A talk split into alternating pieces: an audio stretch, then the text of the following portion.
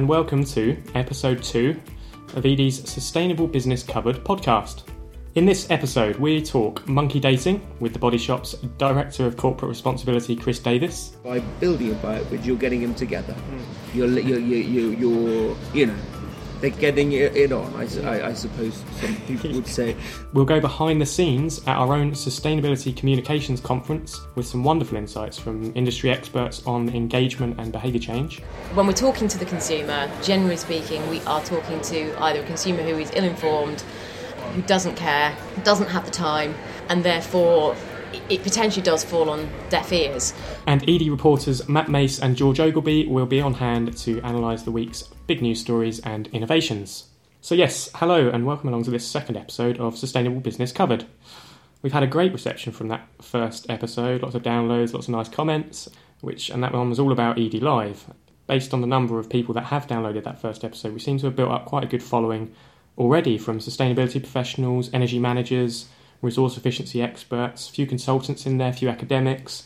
So it's good to see so many people interested in the, the big debates and trends within the world of green business. And it is important to stress that this podcast is all about you, our edie readers. So please do give us some feedback on it, positive or negative, but ideally positive. Uh, perhaps you have some thoughts about the interviews in the show or some ideas for potential topics, themes, or interviewees for future podcasts. If you do, email us a new podcast account, which is podcast at fav, F-A-V, hyphen house.com. So I've just literally rushed back into our offices from a very interesting interview actually with a, a global sustainability director of one of the world's biggest FMCG companies. An interview that's not in this podcast episode, but I'll reveal a little bit more about that later on. And I'm joined, as ever, here in this room by our very own Matt Mace. How you doing, Matt? I'm very well, thank you.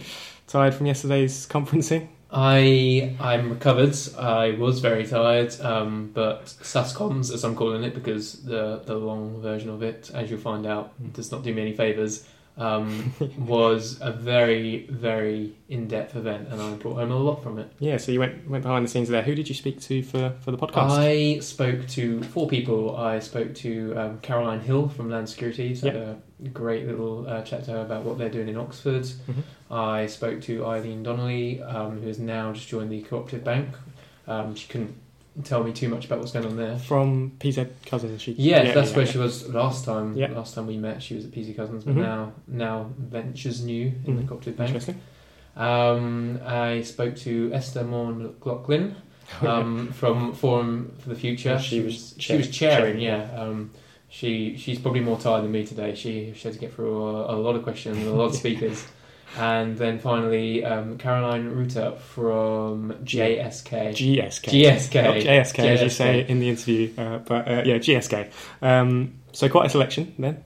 Um, and sat next to Matt is uh, George Ogilvie. How's things, George? Yeah, I'm very good. Good. Uh, so you've been our news hound for the week. Um, you're out at an event tonight. That's right. I am. An event to do with uh, circular economy should be interesting. I think we've got some good speakers there. Specifically, construction industry, so- Construction which industry. follows on quite nicely from last week's episode of this podcast. So, uh, a busy week for all of us. Um, based on all of those happenings this week, uh, the theme of this podcast, you've guessed it, is sustainability communications.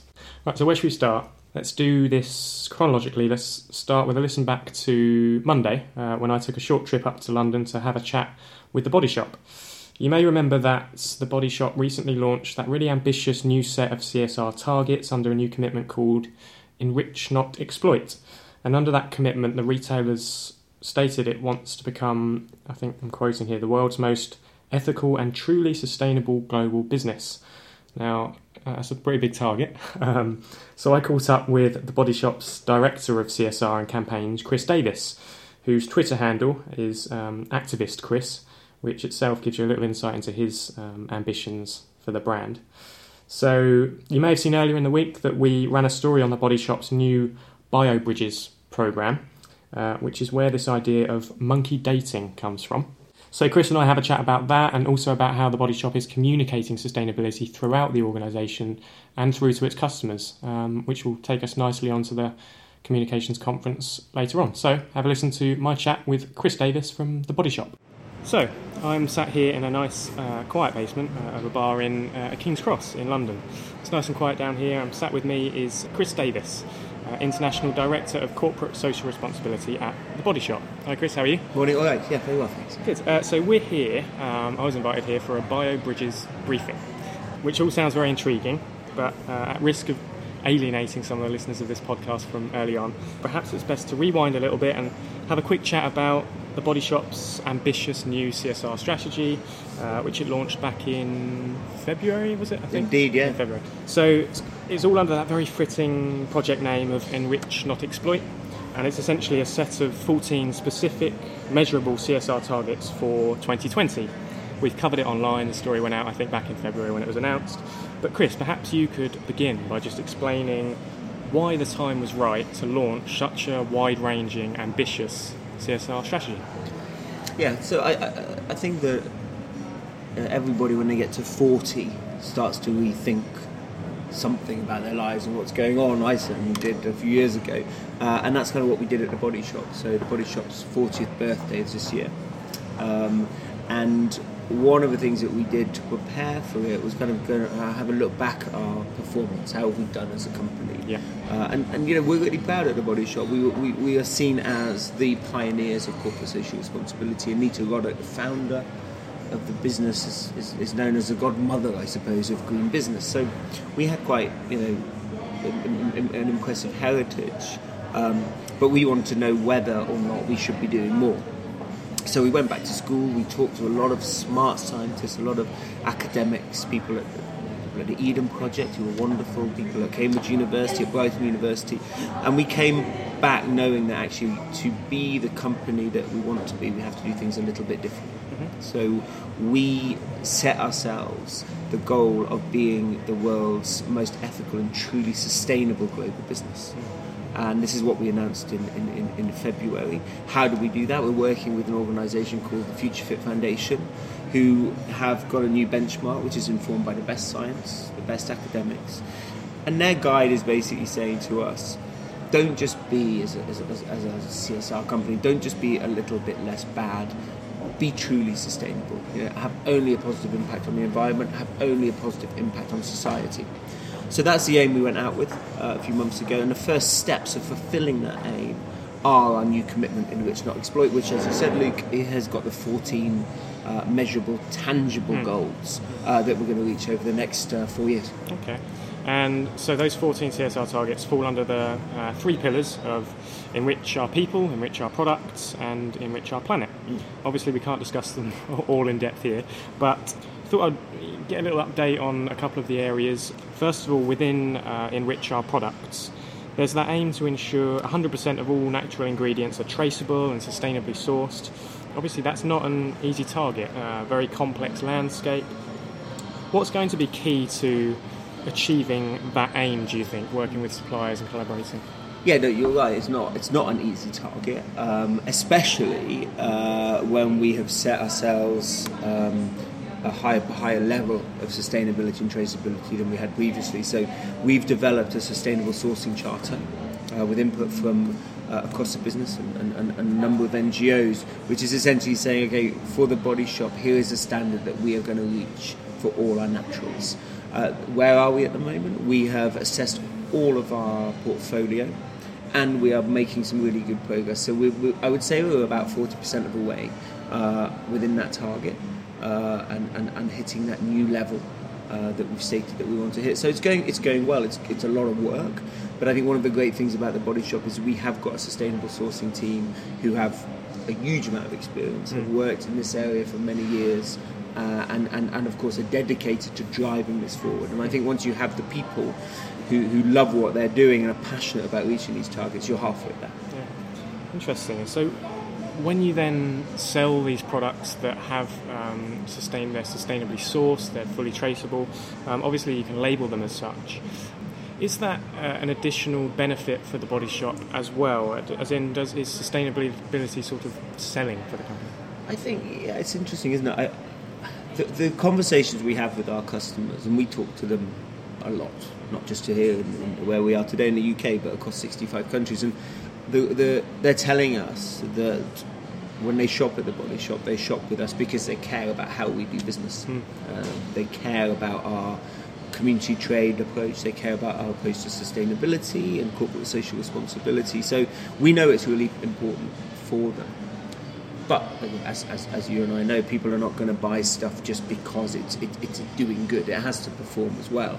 And I think within the body shop, because let's take our sourcing program, because our sourcing program works directly with suppliers, uh, it sources the highest quality ingredients. Because we use the highest quality ingredients, that is also going to ensure that our product performance is high. So in that approach, as well as it being sustainable, it's also driving the performance of the product, so the consumer gets something better as well. And that's really where I think the sweet spot exists between ethics and, and, and, and business. If you can provide something that is both good and performs well, then you're going to start you're going to start flying. And that's how the Body Shop's run its business for years, and how under the new commitment, I think we're taking a step even further, uh, making better things, making them better. Very interesting. And um, and then I'm just looking at the uh, under the the pillar of protect our planet. Uh, you've got that aim of reducing the energy use of stores by 10% every year, which is a nice bold commitment. What's going to be key to achieving that one? I mean, is it going to be a, going to be a case of looking at LEDs? Has that kind of low hanging fruit been already picked in most stores? In most stores, and uh, fortunately or unfortunately, depending on how you look at it, yeah, it has. Um, so that's a yeah. So ten percent reduction is the target for the first year, and we set that. It was, it's the only one of the targets that has got that is that is just this year. We set it because we didn't know how far we could go. Uh, we set it to test our businesses around the world, across the 65 countries, to see whether or not this was achievable. Um, as you say, you know, our, our, stores are pretty efficient. We use we use good lighting, we use good heating or, or, air conditioning. That 10% so far, our experience has come from that 10% is coming from the change of behaviour of our managers and our retail staff. So I was in India, I just got back from India um, last week, and in the first quarter of this year, they have saved 13% of energy across their store estate, of about 140 stores, by introducing a cultural shift, how they describe it. So, t- talking to staff about switching off, uh, only switching on when you need to, ensuring that the back office, from a retail store perspective, is is well managed. So there's little little things like that, little changes can save an awful lot uh, of energy. So yeah, it's it's it's going where we need it to go. I think what will be interesting is where where do we go in 2017 with this target? Do we go for another 10% in a year, or do we look at something a bit different, a bit bigger? Sure. We shall see. Very interesting. Um, and now we get to the goal of building bio bridges. So uh, I hear this is being launched officially tomorrow. Yeah. correct? But for listeners of this podcast, then, um, what are bio bridges and, and how are they kind of environmentally beneficial? How do they fit into this program? Okay, so um, BioBridge, if you imagine, um, if you imagine a beautiful rainforest, as of course there are many around the world, and then you imagine, as uh, sadly happens, a, a, a chunk of that rainforest, right down the middle, is destroyed. Now that may be destroyed through agricultural use, through slash and burn farming, from resource uh, exploration. There's a number of reasons why, but effectively you are you are destroying um, biodiversity and you are cutting off right through the centre of the forest uh, links between one rich area of rainforest to another. By cutting it off, as well as destroying the, the, the diversity, you are also really challenging the gene pool. So animals living on one side can't move across to the other. Right. So by building what we call a biobridge, uh, by planting, by potentially regenerating or restoring uh, forest to link these two areas up, you are allowing animals to pass, you are allowing the gene pool to be enriched, and you are ensuring the preservation of the species. So that is what we call biobridge. Interesting. How did that come about then? I mean, is this a collaborative project? Yeah, it is. It's a it's a collaboration with the World Land Trust, Right, okay. Um, who, as, as- as many of us are familiar with, they, they're a great NGO who work um, across the world on some really innovative conservation programs. And I think the the, the, the idea of biobridges or, or land corridors has been well researched by academics over the last 10 years and they're proven to work. They're proven to enhance biodiversity and enhance the gene pool. So we're very confident that that's going to be uh, a really positive solution. But the key thing for us with BioBridges is how do we engage the customer. Okay. So to engage the customer um, from tomorrow in body shop stores across the world, every time you buy anything at the, at the body shop, we will plant or protect or regenerate one square meter of BioBridge. Wow. So And that's, that's so that's starting on Tuesday. That's starting on Tuesday, yeah. Um, and the, the- it's in the guise of uh, I don't know what you'll make of this, Luke, but it, it's in the guise of monkey dating. So what we what we this is an idea. It's, it's interesting because we were talking about this uh, BioBridge concept and thinking how you know what what does it really mean to customers? Hmm. And out of a discussion, somebody basically said, "Well, it's look, it's like monkey dating. It's like a monkey dating service. You're building a link between two areas of forest where monkeys are living. So by building a BioBridge, you're getting them together. Hmm. You're, you're, you're, you're, you're you know." They're getting it. They're getting it, it on. Hmm. I suppose some people would say, and so that's that. In, in terms of getting the consumer involved, that's the stance that we're taking. Um, yeah, that's Fascinating. that's what's going on. Of an Yeah. imagery there. Um, Yes. Perfect. So, um, I mean, reflecting on that uh, that long list of CSR commitments, then I mean, um, that one in itself, this may be the answer. BioBridge may be the answer to this, but I was going to ask, what is the most sort of challenging one for you on that list? What's going to take up the majority of time? I think you know the, the BioBridge one is, is is pretty challenging in terms of setting up the project. So the first one's in Vietnam. Um, it's in it, it's it's in the north of the country. Um, it's in an area that has got more than a thousand plant species, more than 350 uh, animal species. So it's it's it's a, it's a key area for uh, protection. It's not protected. Um, and by building the biobridge, uh, it will restore forests which may have been destroyed from farming or for even Agent Orange. You know, going back to the to the war times, Wow. uh, Agent Orange is still polluting those areas. So, so by by rebuilding uh, and regenerating, you are you know, you're basically going to bring back life to what the locals call at the moment the silent forest. It's silent because you know, the, the, the, the biodiversity is, is, is collapsing. So that's pretty challenging to do it. But I think the there are two other projects linked to biobridges that we're working on. Uh, one is we're looking at sourcing new cosmetic ingredients from these rich biodiversity areas. Right. So as well as building biobridges, we want to source our ingredients there too.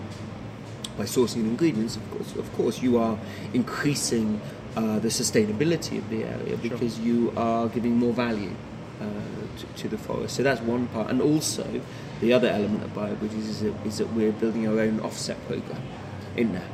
So our carbon offset program. So we, if, we, if we have to use fossil fuels where there's no renewable energy available, which we know is, is, is, is challenging in some parts of the world, we will also uh, use biobridges and build offsets for the company. So there's a, it's a kind of virtuous circle, I suppose, in, in, in, in many ways. So it's not just monkey dating.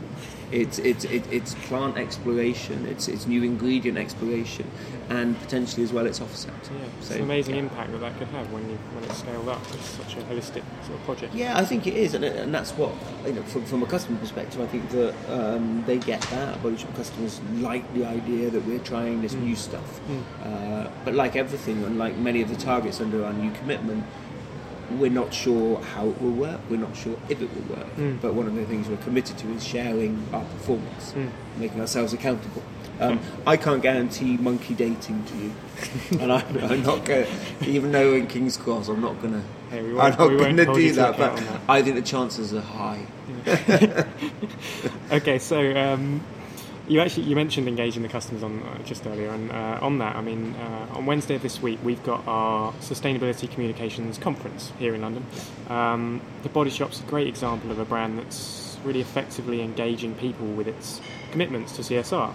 Um, wanted to get your views on sustainability communications. First of all, internally, um, what are the secrets of success for you when it when it comes to making sure that all staff are on board with that sort of sustainability message? How do you make sure that the people out on the shop floors know what monkey dating is?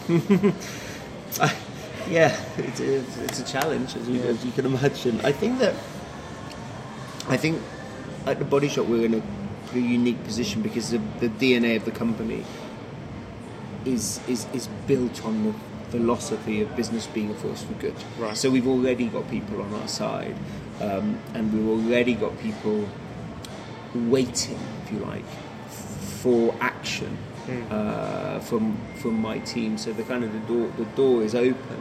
Mm. I think that the critical thing to really make the most of that uh, desire and passion of our people is to one make them feel part of it, Yeah. to make them feel that what they're doing every day can make a difference. So our store staff know that every time anyone buys something in the body shop over the next few months, you, you, you know you're, you're enhancing the monkey dating potential or you're planting a bridge, whatever way they, they want to look at it. So I think feeling that they can contribute.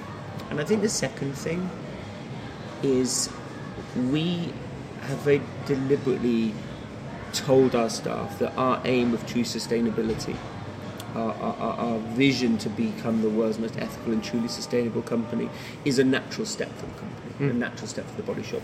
Anita, you know, 40 years ago, broke new ground in as a you know, as a businesswoman in unimaginable ways, mm. and that's still something that is richly respected and loved within the company.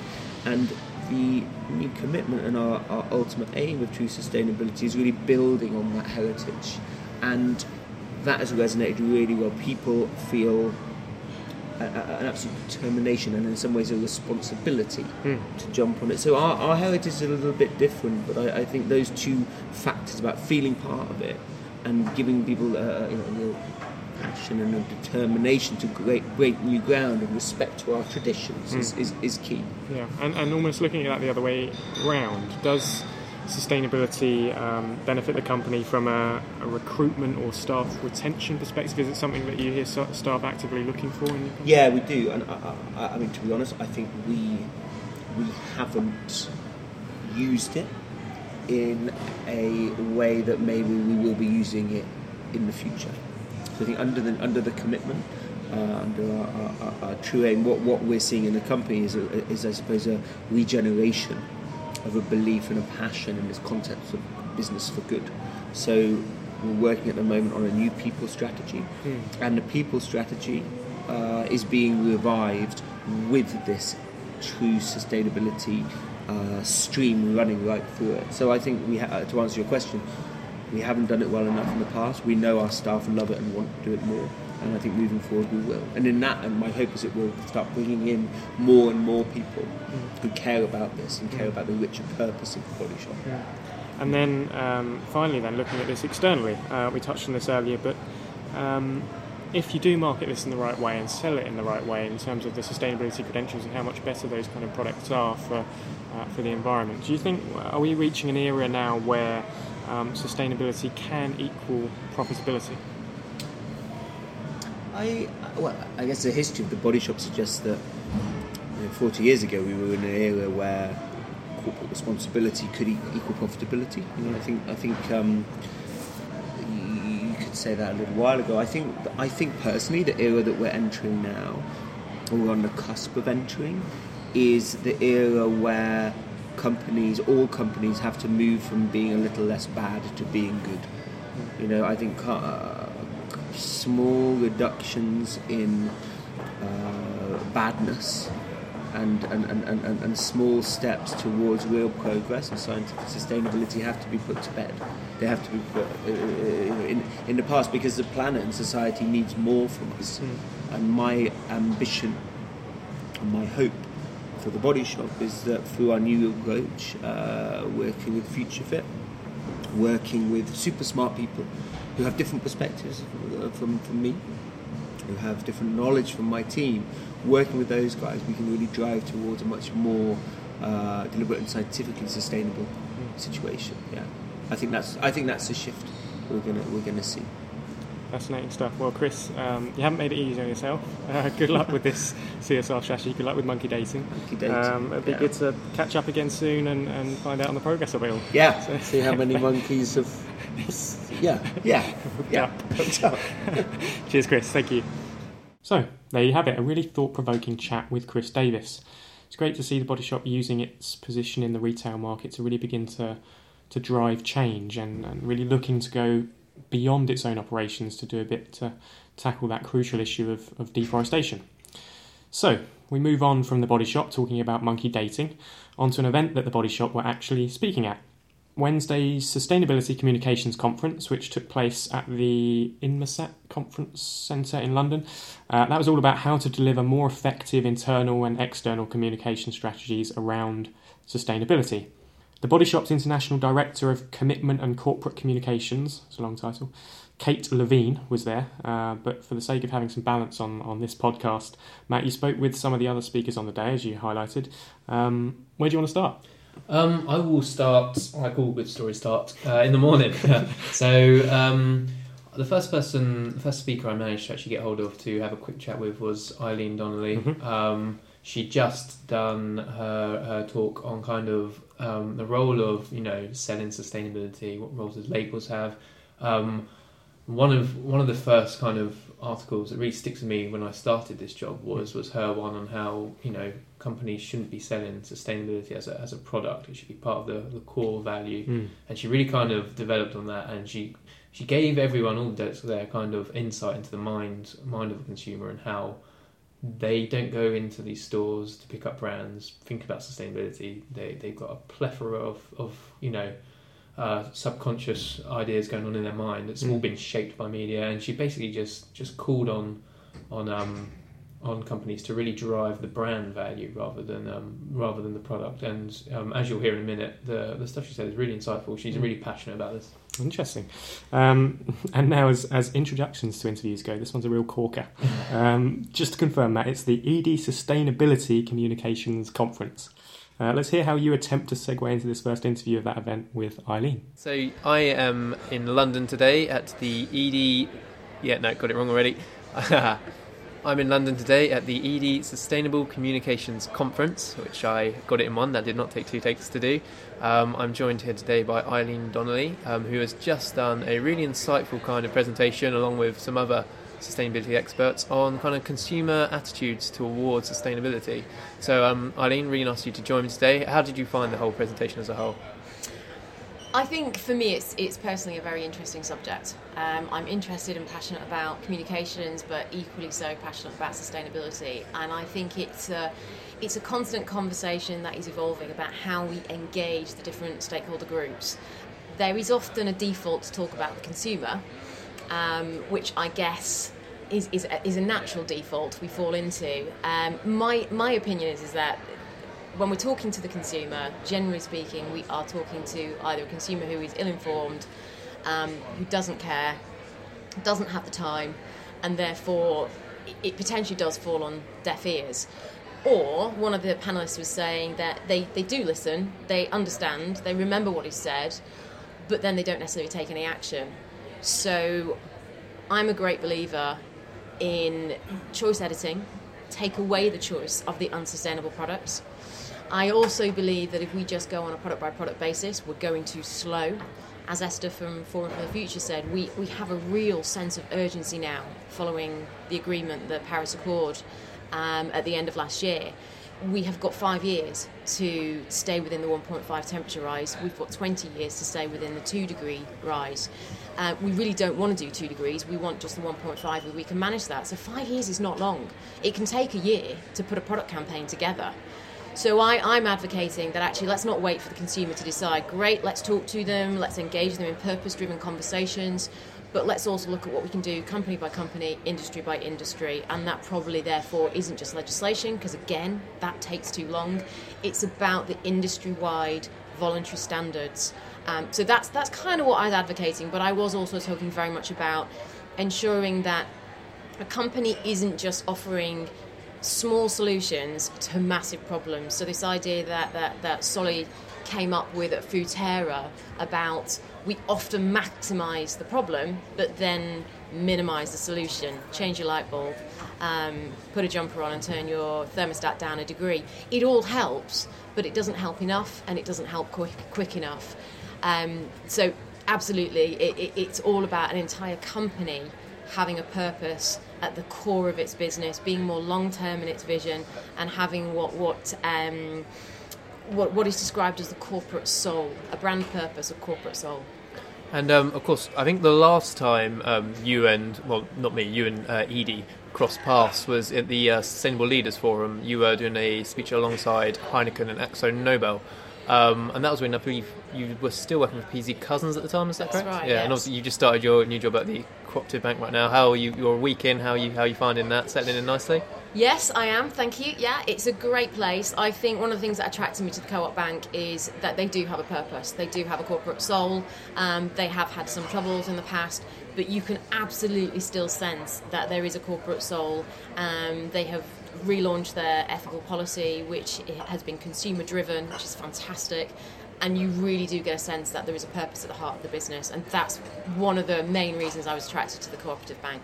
And of course, you, you spent your time at the um, at the SLF saying, and the the context was on labelling and how how consumers necessarily don't don't care too much about labelling. They're they're too absorbed with, with costs and other and other things. You know, they don't have time to flick through sustainability labels and figure out what it means.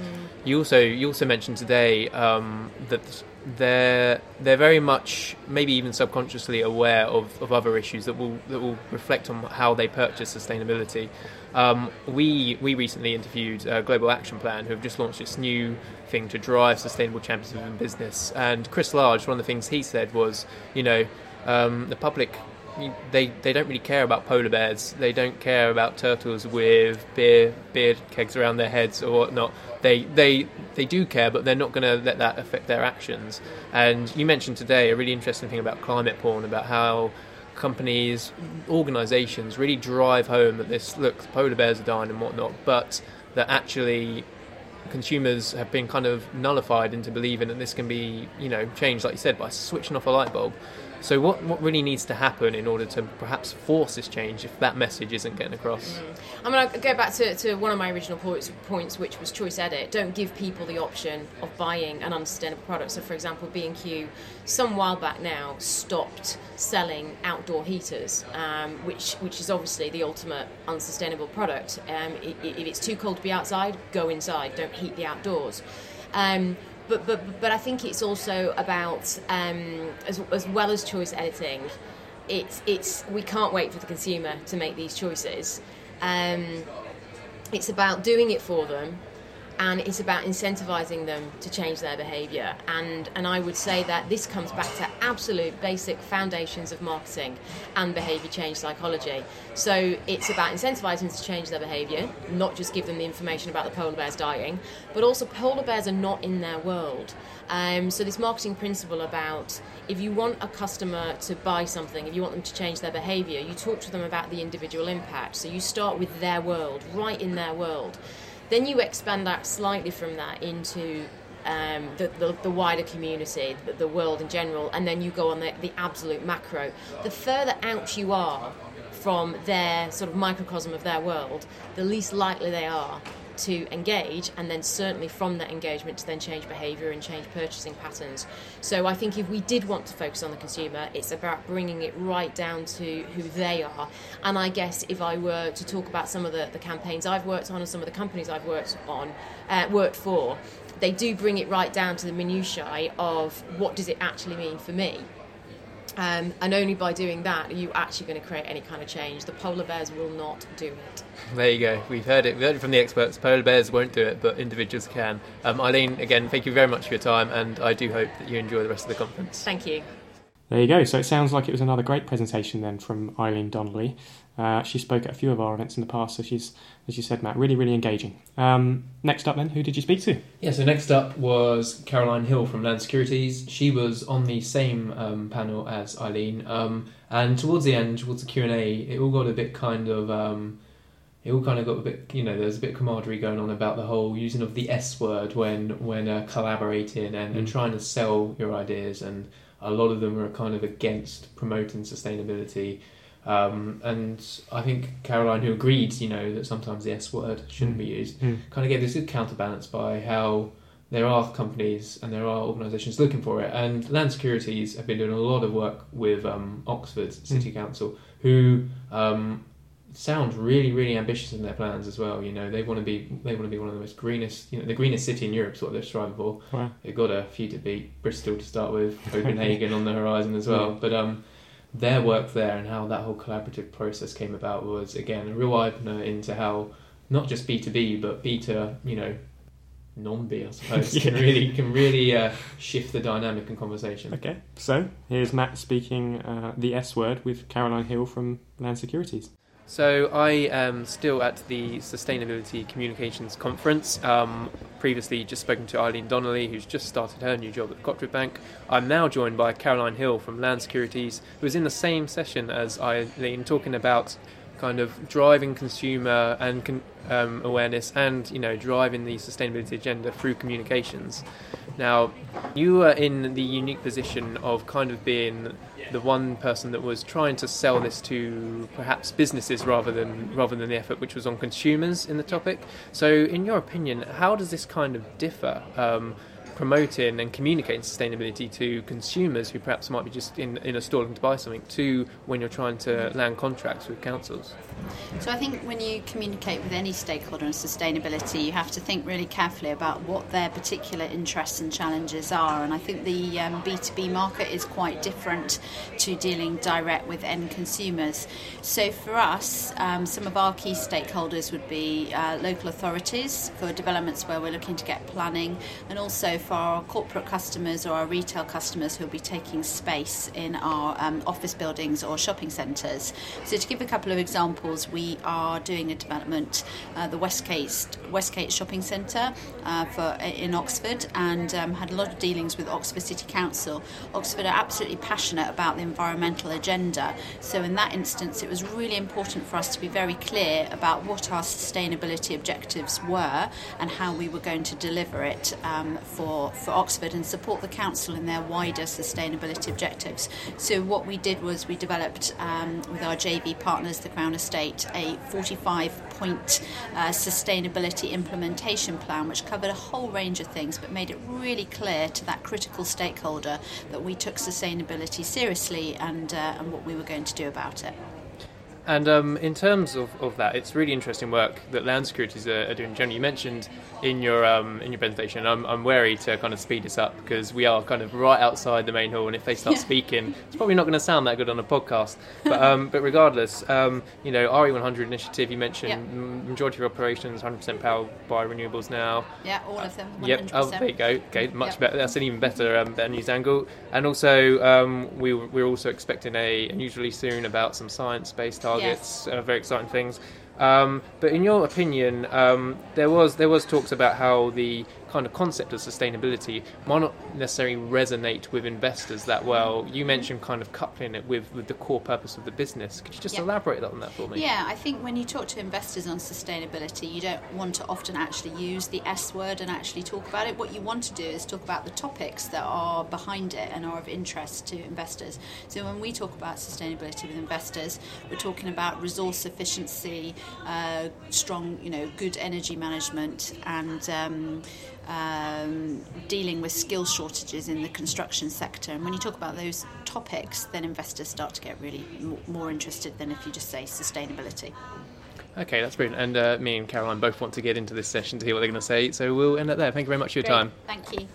So, from Caroline Hill, I assume you then had a lunch break.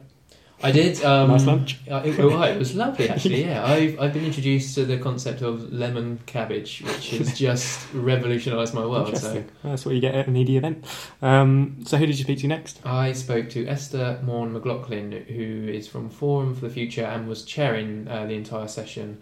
Um, yeah, we met just after lunch, although I was um, unaware of. I think I- said drunk. Oh no, I was not was not drunk. No, not at that point. Um, I was unaware of the um, availability of dessert, and her associate Jacqueline, who was doing one of the workshops, was kind of sitting in, just tucking away into her, her lemon tart, which was a little bit distracting. But Interesting. um, Esther gave us, you know, really good insight into Forum of the Future. Um, you know, they were celebrating their 20th birthday this year, Hmm. and the work they've done is is really kind of pushing the collaborative agenda. And she spoke about what she wants to see in the future. So we've just finished lunch at the conference today. Um, everyone seems to have enjoyed the food and specifically enjoyed the conference so far. Um, I think we're at that stage where everyone with full bellies kind of hits that mid-afternoon lull. So it's up to the speakers to really kind of uh, drive the agenda. And I am sitting here with um, Esther Maughan McLachlan. I think I got that right, didn't I? Yep. Good, good. and um, she has been chairing the event today. So, Esther, um, I'd just like to hear what you what have been your takeaway um, concepts from, from the event so far.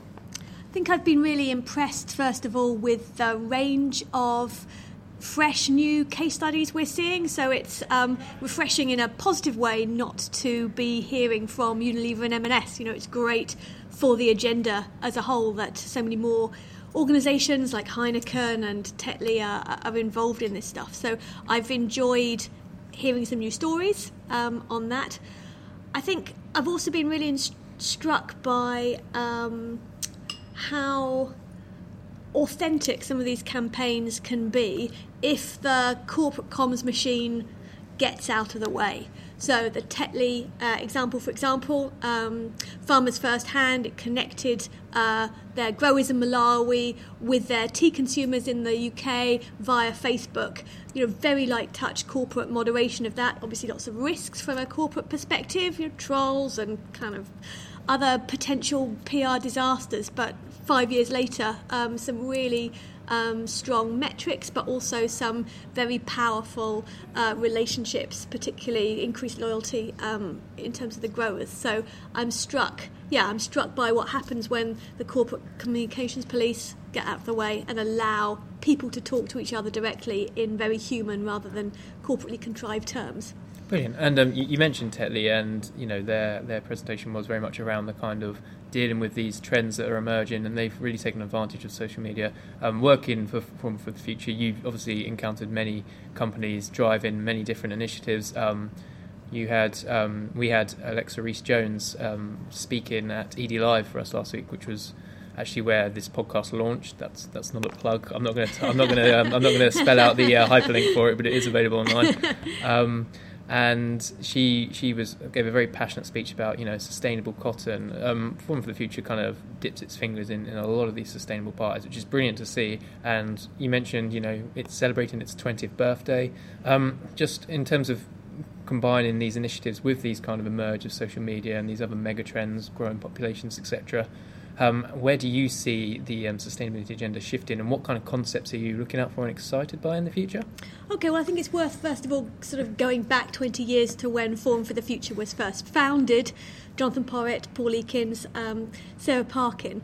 We were the first NGO really to be prepared to engage directly with uh, businesses to help drive sustainability within their businesses. Um, at that stage, the NGO space, um, you know, was about was about boycotting, it was about lobbying. Um, all of those parts of the NGO ecosystem have a really valuable role to play, but our role was very much to therefore help the businesses that were on the receiving end of all that pressure to really start to turn the dial in terms of you know cleaning up their acts.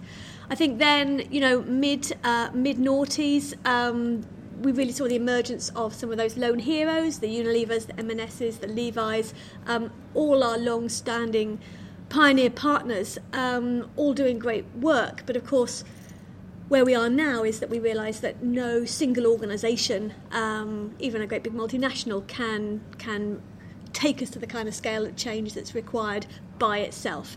So, a Forum for the Future now, we're very much focused on system level change. How can we work with those individual corporate pioneers and the rest of their systems and their competitors to really, you know, take change to scale. So you mentioned cotton, for example. We convene representatives of the global cotton industry, from uh, from from growers to manufacturers to traders to retailers, um, to really work out, you know, how together we can transform a sector in a way that no one player could do just in its little part of the system If you like. We're doing the same sort of thing um, with tea. Uh, you mentioned Tetley. Um, you know, all the projections show that tea is one of the most vulnerable crops um, if climate change really bites.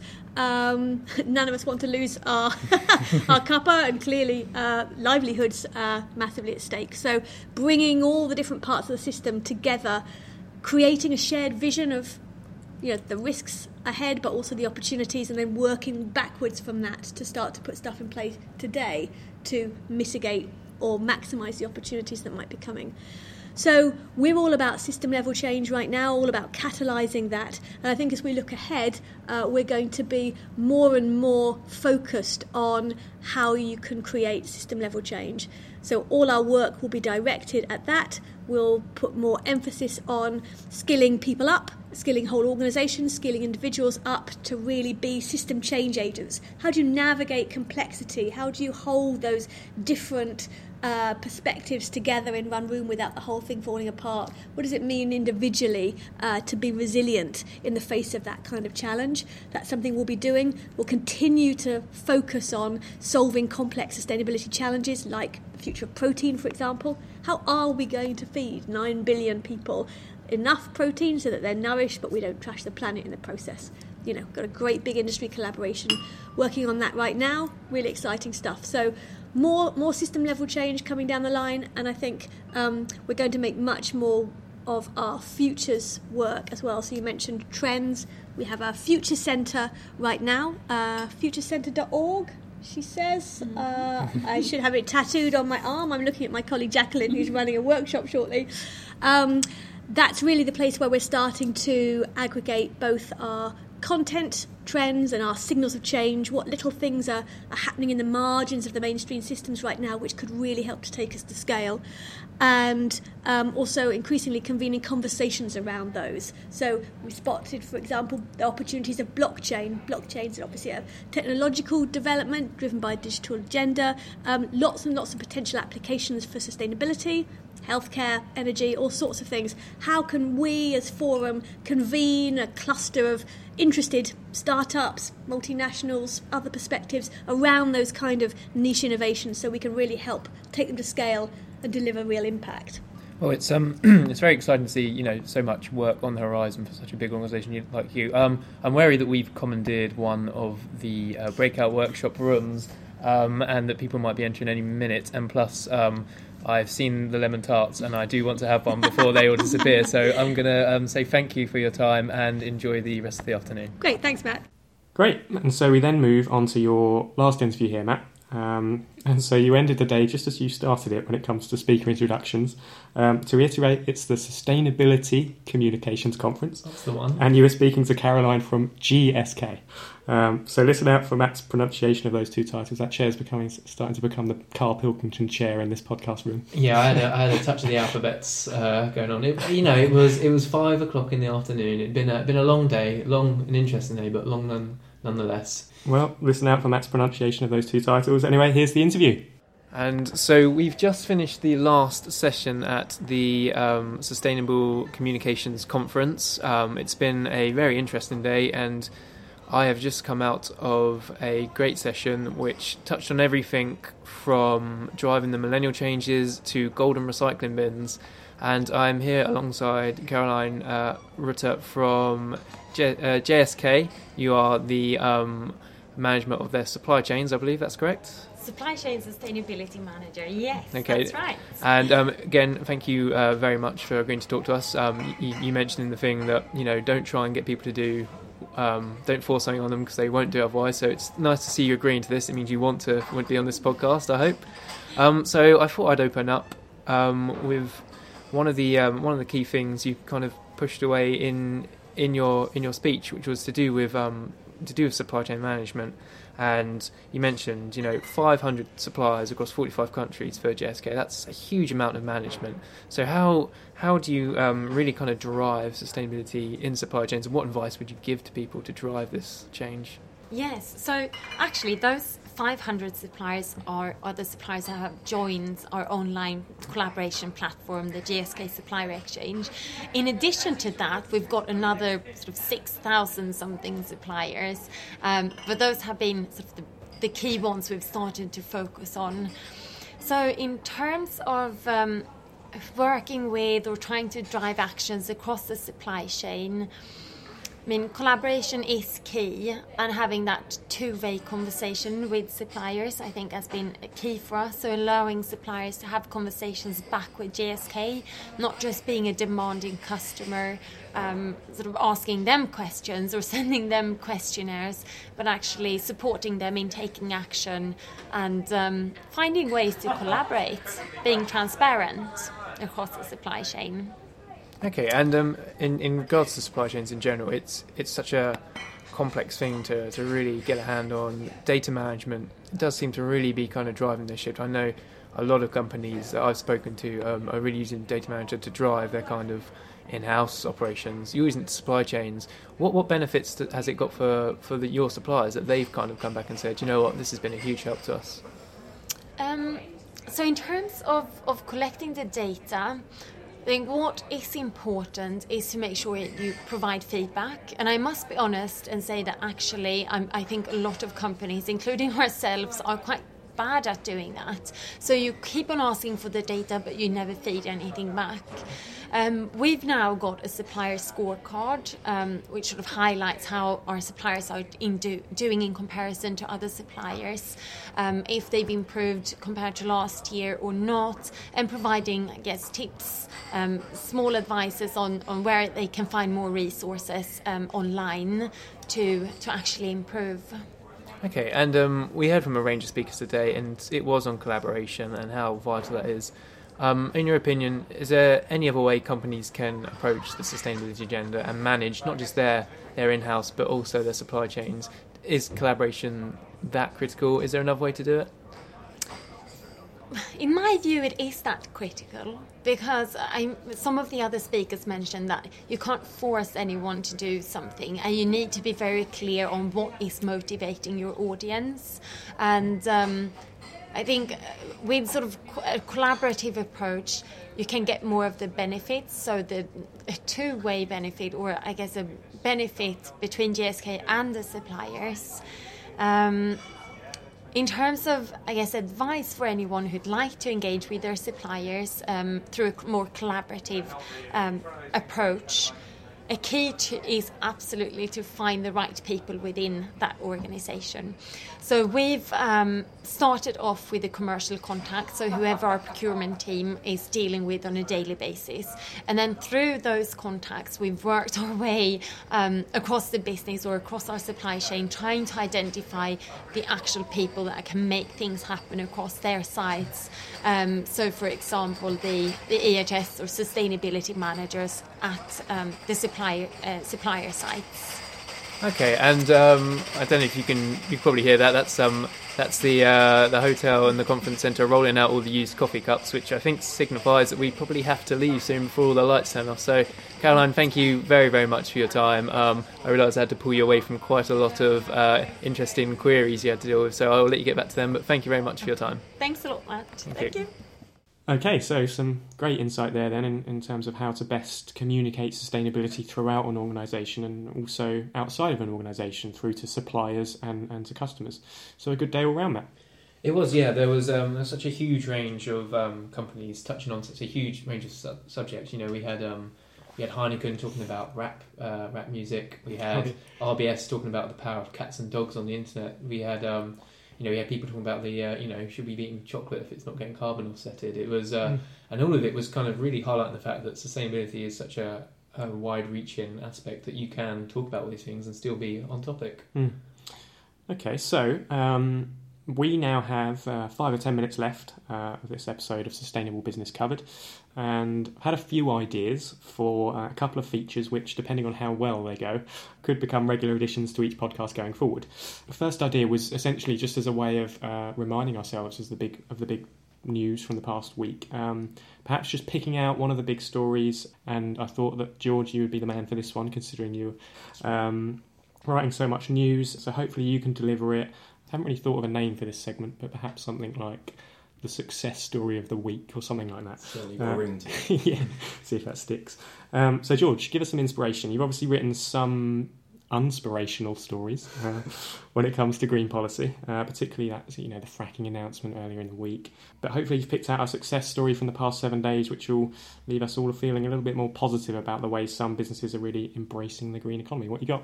That's right, Luke. So rather than a success story, it's more of a success theme, mm-hmm.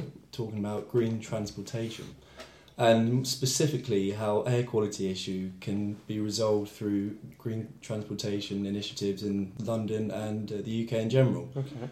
So, uh, just to provide a bit of context, the uh, air quality issue has been big problem for UK Mm. with uh, London breaching its annual limits for pollution Mm. over one week and just yeah, just one week. So um, at the start of this week, we had a story about uh, London black cabs. Um, they just received a four hundred million dollar uh, rollout Yeah. for the uh, low emission taxis, Mhm. which is good because we always think of taxis as gas guzzling yeah. high carbon machines. So um, yeah, with the help of a Chinese automobile company, um, these low emission taxis will be rolled out by 2017. Interesting. So Okay. uh, yeah, certainly a big area of development at the moment, particularly from our perspective. I mean, across the last couple of months, you think Tesla, you think kind of as an innovator goes, uh, Tesla is, is right up there in terms of what it's done and the sales it generated from Model 3 without people actually even having seen that car. Um, you've got Nissan with that, what was that, that vehicle to grid storage system? you yeah, the about kind of that. Nissan Futures series, which is Yeah. a a big big initiative. You know, companies they got involved as well. It's going to Yeah. really take off. And considering the UK, obviously, still it's an area where David Cameron himself his, himself has said we need to progress on this. He, we're not doing enough in it. He said in that area, so definitely positive to see, and especially when you've got that backdrop of uh, an air quality crisis that mm. Sadiq Khan has, has come in and is now furiously trying to rectify. So we'll see how that, that develops. But um, yeah, quite positive then. Um, Mm, mm. It's, it's certainly an area that, yeah, with the amount of stories that are coming across our news desk in that area, um, I think it's it's definitely. It, it has that feeling at the moment from from a journalist perspective. It has a feeling that there's a lot happening in that space, and that actually businesses are, are getting serious about it, perhaps ignited by the, the VW scandal.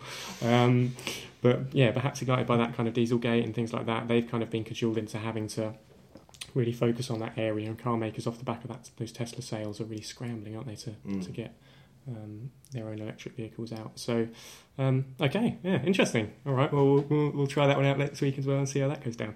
So, um, from that first idea, then onto a, a second potential segment. And this, for me, uh, this one's got a simple name the Innovation Zone. So, um, obviously, the Innovation Zone was uh, a big feature of edie Live, just gone. Um, that was our competition, um, allowing sort of startup SMEs in the green innovation space to, to get funding to scale up and commercialise um, and have the expertise um, on hand to be able to do so. Um, it's obviously a huge area for sustainability professionals, innovation, big buzzword, especially after those ambitious um, green business frameworks that were set out in Paris and through the likes of the SDGs, circular economy. Um, the edie regulars among you will know that Matt Mace writes a, a regular feature for edie on the best green innovations of the week. Goes out on a Thursday, Friday, Thursday. Yeah, Thursday, Thursday Friday. There's a, Friday there's a bit of wriggle room. Um, always look forward to reading that one. So, um, Matt, you've picked out one of the green innovations that you think stands out this week. Um, what have you got? I do. I'd like to um, preface by saying I would like to throw Innovation Insight into that if that name's not nailed down Alright. yet, but that's just that's just my uh, personal preference. And um, in line with George's theme of green transport, I am bringing you a a story from China, um, and they have introduced a new concept, um, the straddle concept, to really um, revolutionise public transport in the country. And how it works is um, the straddle concept is this huge, huge bus shuttle. Um, it can carry 1,400 passengers, Hmm. which is it's just a huge amount of people. Yeah. Wow. Um, it's going to replace 40 traditional buses. It's electric powered. Um, it can displace over 2,500 tons of carbon per year for those 40 buses as well. Wow. Yeah, so if one vehicle can replace that, that's that's um, gonna gonna really change the game. But the the real innovative aspect of it is how it runs. It's got a top speed of 37 miles an hour. Okay. Not the quickest, but it's got this such a unique concept. It's kind of if you think back to the old Nokia phones and all hmm. arcade games, it's like Snake meets Pac-Man. It can bend and just it will it attaches to grids and it goes around. But the actual cabin where the people sit is elevated up in the air, and underneath there is a tunnel. So it's this cabin is built on top of the tunnel which Oh, the wow. bus rides on. And if there's a car in front, it just eats the car. The car comes out the other end. I was going to ask, where's the pa- Yeah. Pac-Man element? Yeah, so it eats the car comes at the other end, or you Yeah. know, if it's congestion, say the bus is at, um, stopped at a bus stop, you want to get past, you just drive underneath the bus. Wow. It's really aimed at kind of um, streamlining transport, getting you to and from your journey quicker, less time on the road, less time idling in traffic. Is is this a wacky drawing that someone's written down in China, or is this? It's it's not no. There, there's a video, so everything's legit. There's a video It's a video. Yeah, um, but no, it's it was unveiled at an international forum um, last week. I can't remember the name of the international forum, and I can't pronounce the doctor who. Unsurprisingly, I can't pronounce the doctor who's unveiled it. Um, the researchers unveiled it, but it is a real time concept. They they reckon they can get this out in the open, and just just looking at how it could work, um, you know, in terms of optimized routes, I'm not sure how that's going to pan out. Mm. If There's room for you know kind of what you know um, UBS and people like that are doing, but the the early signs are this could be this could be a huge way, a new way of, of you know revolutionising public transport. And as someone who is uh, used to public transport in UK and being pushed up against windows and trains, yeah. I for one would welcome it. Okay, well, uh, we'll hear more about that anyway in your Innovation Zone roundup, which goes out on, on Friday this week. Um, so, that just about wraps up this second episode of Sustainable Business Covered. Uh, we hope you enjoyed the ride. Um, thanks to you both, Matt and George, for your own words of wisdom. Always always willing to uh, contribute there. and uh, next week on Sustainable Business Covered, um, I'm not here. I'm actually going to be away in Austria for a few days. Not on holiday, uh, it's actually a press trip uh, arranged by Heineken to go and see their carbon neutral brewery. Um, so we'll be drinking some beer out in Austria while the two of you are on the news desk here, so good luck with that. Um, but don't panic, because we'll still be bringing you the third episode of this podcast next Friday. That podcast will be a, um, a sustainability skills special.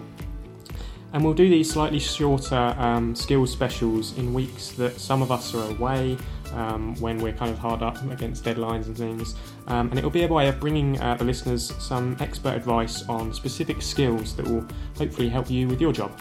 Um, so next Friday, that expert will actually be that mystery interviewee uh, that I've just returned from speaking with. Uh, it's Virginie Helias, who's the Global Sustainability Director of P&G. And Virginia will be providing you with some, some great insights uh, into the skills and expertise she's acquired after 28 years of working with the company, which is longer than we've all been alive. So, uh, yeah, makes us feel a bit inadequate. Um, so, uh, this podcast should be on uh, iTunes very soon. We're waiting for Apple to validate it, so sorry about that. But for now, you're still able to download them all directly from the edie.net website and listen to them all for free. So, until next time, it's goodbye from Matt, Bye. Goodbye from George, Bye. and goodbye from myself. Goodbye.